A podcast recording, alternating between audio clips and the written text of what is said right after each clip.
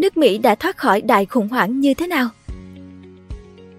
Theo phân tích của hãng tin Bloomberg, 2022 là một năm ảm đạm với nền kinh tế thế giới. Nhưng năm 2023 có thể còn tệ hơn khi có thể hình thành một đợt khủng hoảng lớn bao trùm toàn cầu. Có thể nhiều người sẽ lo sợ, nhưng trong quá khứ có một cuộc đại khủng hoảng khủng khiếp đã từng diễn ra bao trùm lên nước Mỹ và các nước tư bản. Sau cùng, Mỹ là nước vượt qua khó khăn một cách ngoạn mục nhất.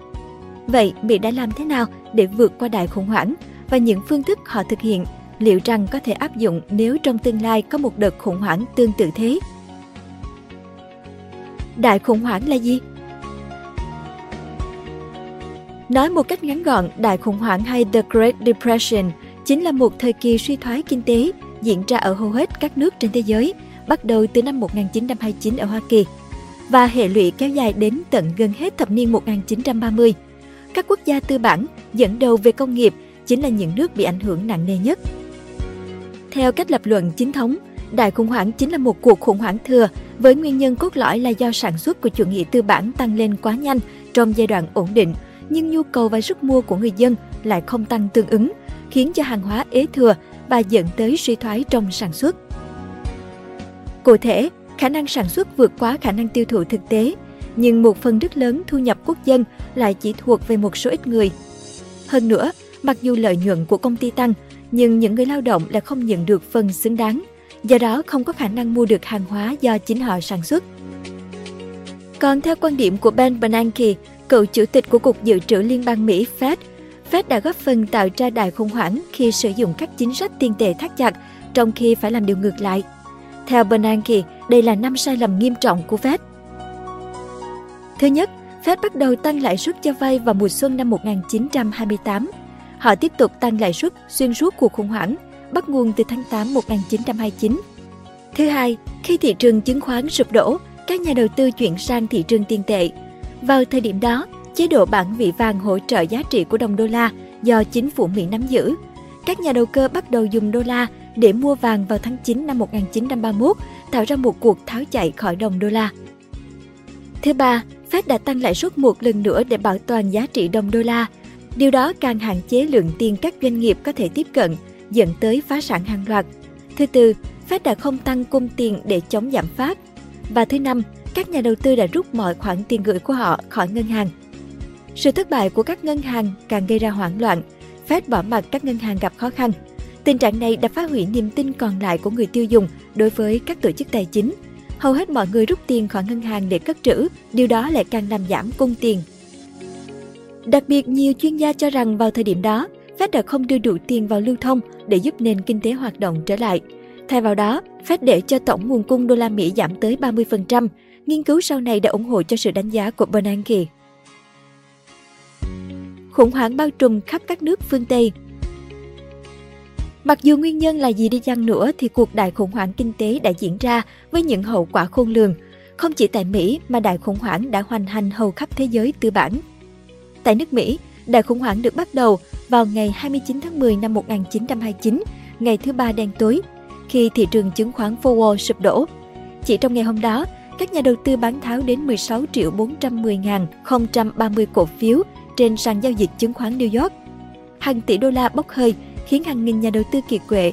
Các báo cáo cập nhật giá cổ phiếu bị đình trệ nhiều giờ liền do máy móc khi đó chưa thể xử lý nổi khối lượng giao dịch lớn đến như vậy. Một vòng xoáy u ám mở ra, cuốn lấy nước Mỹ nói riêng cũng như tất cả các cường quốc công nghiệp nói chung. Sau ngày thứ ba đen tối, giá cổ phiếu do đã chạm đáy nên bắt đầu có sự phục hồi đáng kể trong những tuần kế tiếp. Tuy nhiên, giá cả nói chung vẫn tiếp tục giảm do nước Mỹ đã chìm vào cơn đại khủng hoảng. Và đến năm 1932, thị trường cổ phiếu chỉ còn khoảng 20% giá trị so với mùa hè năm 1929. Đại khủng hoảng đã khiến cho các nhà máy tại Mỹ liên tiếp đóng cửa – hàng nghìn ngân hàng theo nhau phá sản, hàng triệu người thất nghiệp, không còn phương kế sinh sống. Hàng nghìn người mất nhà cửa vì không trả được tiền cầm cố, nhà nước không thu được thuế, công chức không được trả lương. Cuối năm 1932, cuộc khủng hoảng tại Mỹ đạt tới đỉnh cao nhất khi giá trị hàng xuất khẩu từ 5 tỷ 241 triệu đô la giảm xuống còn 2,4 tỷ đô.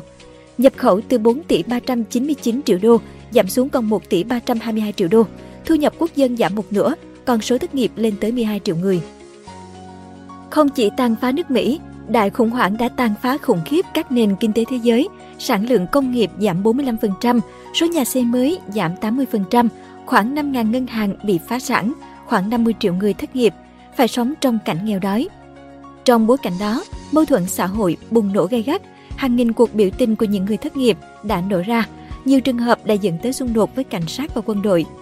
Theo thống kê chưa đầy đủ, trong thời gian từ năm 1928 đến cuối 1933, số người tham gia bãi công ở các nước tư bản đã lên tới 17 triệu, còn số ngày bãi công là 267 triệu ngày. Nguy hiểm hơn, các nước tư bản không có hoặc có ít thuộc địa ngày càng thiếu vốn, thiếu nguyên liệu và thị trường, đã đi theo con đường phát xít hóa chế độ chính trị, hòng cứu vãn tình trạng khủng hoảng nghiêm trọng của mình. Điển hình là ở Đức, Italy và Nhật Bản, từ đó bắt đầu hình thành những lo lỗi chiến tranh bao trùm thế giới. Thoát khỏi khủng hoảng nhờ chính sách kinh tế mới Mặc dù cả thế giới trở nên hỗn loạn vì đại khủng hoảng, thế nhưng tại Mỹ, theo các tác giả cuốn văn minh phương Tây Civilization in the West, thì một số bộ phận dân chúng vẫn tin vào các cơ cấu pháp định của chính phủ. Điều đó đã tạo nên điều kiện thuận lợi để năm 1932, ứng viên đảng Dân Chủ Franklin D. Roosevelt đắc cử trở thành tân tổng thống Mỹ với kỳ vọng mang đến những thay đổi mạnh mẽ trong lĩnh vực kinh tế. Và ông đã thực hiện được điều đó với một số biện pháp quyết liệt, thường được gọi chung là chính sách kinh tế mới hay thỏa thuận mới, New Deal, để cứu vớt nước Mỹ khỏi cuộc đại khủng hoảng. Chính sách kinh tế mới của Franklin D. Roosevelt đã lập tức giải quyết tình trạng thất nghiệp dư âm khủng khiếp nhất của cuộc đại khủng hoảng. Bước đi đầu tiên là thành lập đội bảo tồn dân sự CCC, một chương trình trợ giúp thanh niên từ 18 đến 25 tuổi có việc làm. CCC tập hợp thanh niên không có việc làm thành những trại lao động do quân đội quản lý. Trong thập niên đó, đã có khoảng 2 triệu thanh niên đã tham gia chương trình này. Họ hoạt động trong nhiều dự án bảo tồn, trồng cây chống xói mòn, bảo vệ các khu rừng quốc gia, loại bỏ ô nhiễm các dòng suối, xây dựng các khu bảo tồn cá, thú săn và chim, bảo vệ các vị than, mỏ dầu, đá phiến nhẹt, mỏ khí đốt, mỏ muối natri và mỏ khí heli. Ngoài ra, cơ quan quản lý các công trình công cộng PWA cũng tiến hành cung cấp việc làm cho những công nhân có tay nghề cao trong ngành xây dựng, chủ yếu làm việc trong các dự án lớn hoặc các dự án có quy mô vừa. Các công trình nổi tiếng định hình nước Mỹ được xây dựng trong giai đoạn này là đập nước Bonneville, đập lớn Cooley tại miền đông bắc của Thái Bình Dương, hệ thống cống ở Chicago, cầu Triborough ở thành phố New York và hai tàu sân bay Yorktown và Enterprise cho Hải quân Mỹ. Khi Roosevelt tuyên thệ nhậm chức tổng thống, hệ thống ngân hàng và tài chính của Mỹ đang trong tình trạng tê liệt. Chính quyền Roosevelt khuyến khích các ngân hàng mở cửa trở lại bằng cách giảm thuế và bơm thêm ngân sách. Các cơ quan mới của chính phủ cũng đã cấp những khoản tín dụng hào phóng cho nông nghiệp và công nghiệp, từ đó hệ thống tài chính Mỹ dần được phục hồi. Bước tiếp theo, chính quyền Roosevelt tiến hành khôi phục nền nông nghiệp và công nghiệp, cũng thông qua việc giảm thuế và bơm tiền xây dựng cơ sở hạ tầng. Đặc biệt, nước Mỹ vào thời điểm đó đã mạnh dạn xây dựng và thông qua đạo luật an sinh xã hội Social Security Act năm 1935. Với bộ luật này, lần đầu tiên người lao động Mỹ được trợ cấp thất nghiệp, được nhận lương hưu và nhiều quyền lợi khác. Tài sản quốc gia cũng phần nào được phân phối hợp lý hơn thông qua các chính sách thuế. Chính sách đúng đắn là điều không thể phủ nhận, nhưng theo nhiều người, bài diễn văn kinh điển của Tổng thống mới chính là động lực và kim chỉ nam cho nhân dân Mỹ thời điểm đó thoát khỏi cuộc đại khủng hoảng. Cụ thể thì trước đó, Franklin D. Roosevelt đã đọc bài diễn văn huyền thoại vào ngày 4 tháng 3 năm 1933 trước 100.000 người tại Điện Capitol, trụ sở quốc hội thủ đô Washington. Mở đầu bằng việc thừa nhận tình trạng khó khăn của đất nước, Franklin nói, đây là một ngày thiêng liêng của quốc gia và chắc chắn trong ngày này, toàn thể nhân dân Mỹ đều mong muốn tôi sẽ nói với họ một cách trung thực và kiên định về tình hình căng thẳng hiện nay của đất nước. Đây là thời điểm tốt nhất để dũng cảm và thẳng thắn nói lên toàn bộ sự thật. Chúng ta không cần e ngại khi phải đối diện với tình hình của đất nước trong thời điểm hiện nay. Franklin cho rằng để vượt qua cuộc khủng hoảng, người dân Mỹ cần chiến thắng sự sợ hãi. Đồng thời, ông cũng kêu gọi người dân đồng hành và ủng hộ các chính sách của chính phủ Mỹ để vượt qua thời điểm khó khăn. Franklin nói, thứ duy nhất mà nước Mỹ phải sợ hãi chính là sự sợ hãi, một nỗi sợ vô định, phi lý, luôn làm tê liệt những nỗ lực cần thiết giúp chúng ta thay đổi tình hình. Vào những thời khắc đen tối của quốc gia, đức tính trung thực và hăng hái của những người lãnh đạo cần được giao hòa với sự cảm thông và ủng hộ của người dân là yếu tố thiết yếu để giành thắng lợi. Tôi tin chắc rằng các bạn sẽ tiếp tục ủng hộ chính phủ trong thời khắc quan trọng này.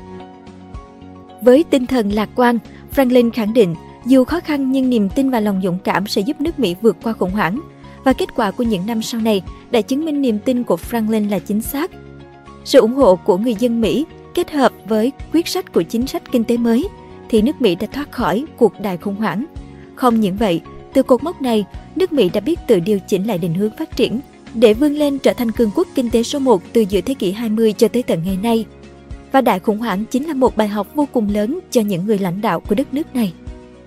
Cảm ơn bạn đã xem video trên kênh Người Thành Công. Đừng quên nhấn nút đăng ký và xem thêm những video mới để ủng hộ nhóm nhé!